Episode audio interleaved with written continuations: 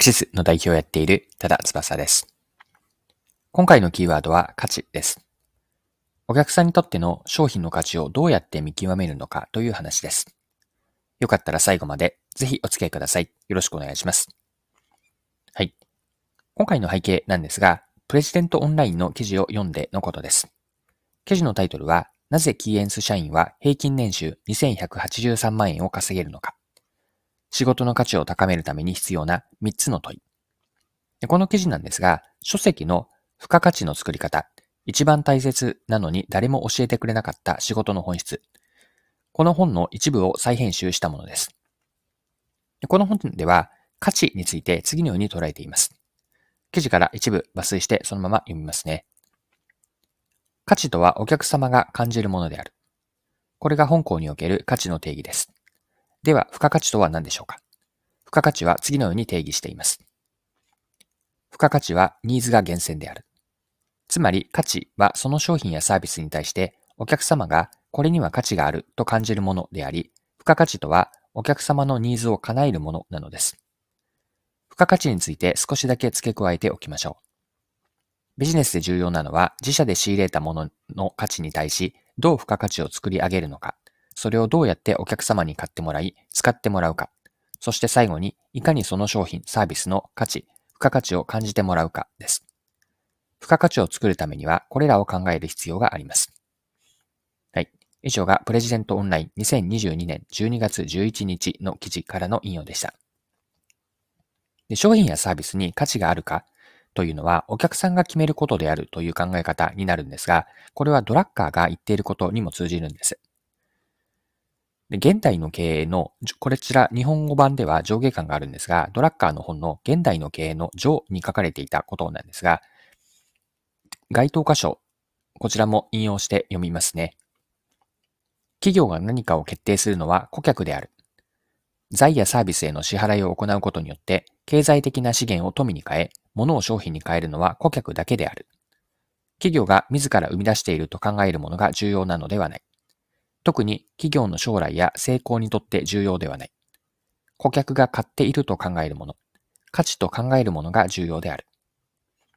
企業が何であり、何を生み出すかを規定し、企業が成功するか否かを決めるのはそれらのものである。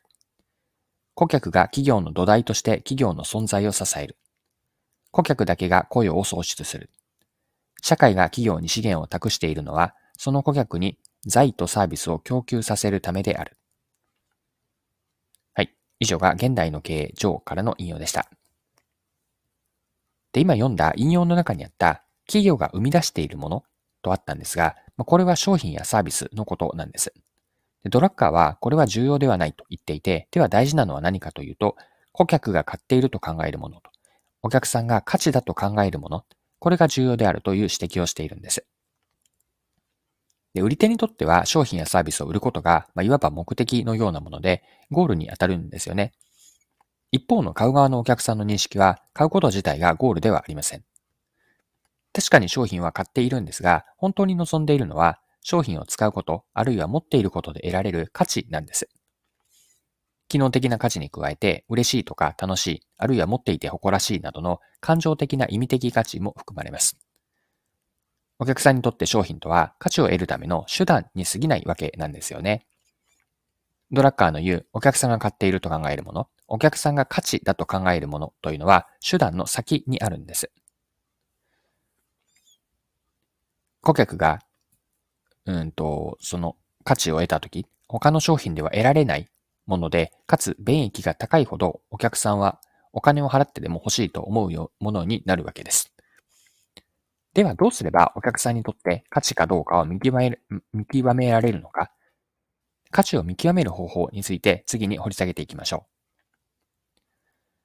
で最初に引用したプレジデントオンラインの記事には次のように書かれていて、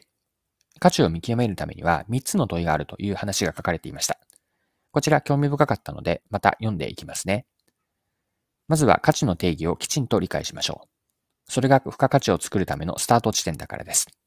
その上で無駄に時間をかけないために自分の仕事に価値があるかどうかを判断することが必要です。その判断には次の3つの問いが役に立ちます。あなたが日々行っている仕事は、1、お客様の買うという意思決定に影響を与えているか。2、商品、サービスを買った後、本当に使うか。3、それを使ったら役に立つか。例えば、健康食品を売る営業がお客様のところへ出かけていき、一生懸命商品の説明をしたとします。1は、その説明によってお客様が最近体調悪化がひどくて、ずっとこういうものを探していたんです。ぜひ買います。と、その健康食品を買ってくれるかどうかということです。2は、その健康食品を買ってくれたお客様が使ってくれたか、そしてその後も同じ商品を継続して買い続けてくれたかどうかということです。3は、その健康食品を取り続けた結果、お客様の体調が大幅に改善。悩みが解消されて、すっかり体調が良くなったよと喜んでもらえるかどうかということです。これら3つのうちどれか1つでも当てはまれば、その仕事には価値があると言えます。逆に1から3のどれにも当てはまらないことに価値はありません。気をつけてほしいのは1が起こらない限り2、3が起こることはないことです。価値がないことイコール無駄です。日々様々な仕事に取り組む中で、その仕事の価値の有無を判別するためには、この3つの問いに答えてみるといいでしょう。はい。以上がプレジデントオンラインの記事からの引用でした。で3つの問い、もう一度振り返りたいんですが、ポイントは買う、使う、役に立つかなんです。1つ目の問いが、お客さんはなぜ買ってくれるのか。2つ目は、お客さんは商品サービスをどのように使うのか。まあ、使ってくれるのか。そして3つ目が、使うことでどう役に立っているのか、お客さんが使うことでどう役に立っているのか、嬉しいのか。で、今3つの問いを少し言い換えたんですが、共通することがあって、主語はいずれもお客さんなんです。3つの問いを順番にもう一度補足をしていきたいんですが、1つ目の買ってくれるかというのは、お客さんがお金を払ってでも自社商品を欲しいと思ってもらえるかなんです。ただし、買ってくれただけではまだお客さんに価値をもたらしていません。というのも、商品は使ってこそ価値を生むからです。そして三つ目問いであるどう使ったかからどのように役に立ったか、何が嬉しいのかまで掘り下げることで、具体的なお客さんにとっての価値を見極めることにつながります。お客さんに買ってもらえるのか、使われるのか、使っている時や後にどんな価値をもたらしているのか、これら3つの問いは、マーケティングで常に意識しておきたいことです。はい。そろそろクロージングです。今回は価値をどうやって見極めるのか、まあ、その前に価値とは何かという話から入っていったんですが、価値をどうやって見極めるかという話でした。まあ、最後にまとめとして、3つの問い、もう一度振り返っておきましょう。価値を見極める3つの問い、1つ目は、お客さんはなぜ買ってくれるのか、お金をはし、お金を払ってでも欲しいと思ってもらえるのかどうかです。2つ目が、商品サービスを使ってもらえるのか、そしてどのように使うかです。価値は使ってこそ生まれるので、この使うところまでしっかりいくとそして三つ目は、使うことでどう役に立っているのか、お客さんは何が嬉しいのか、使っている時や使用後も含めてもたらされる具体的な価値を見出していく。これら三つの問いに答え続けることによって、マーケティングをやっていくといいのかなと。はい。これが今回お伝えしたいメッセージです。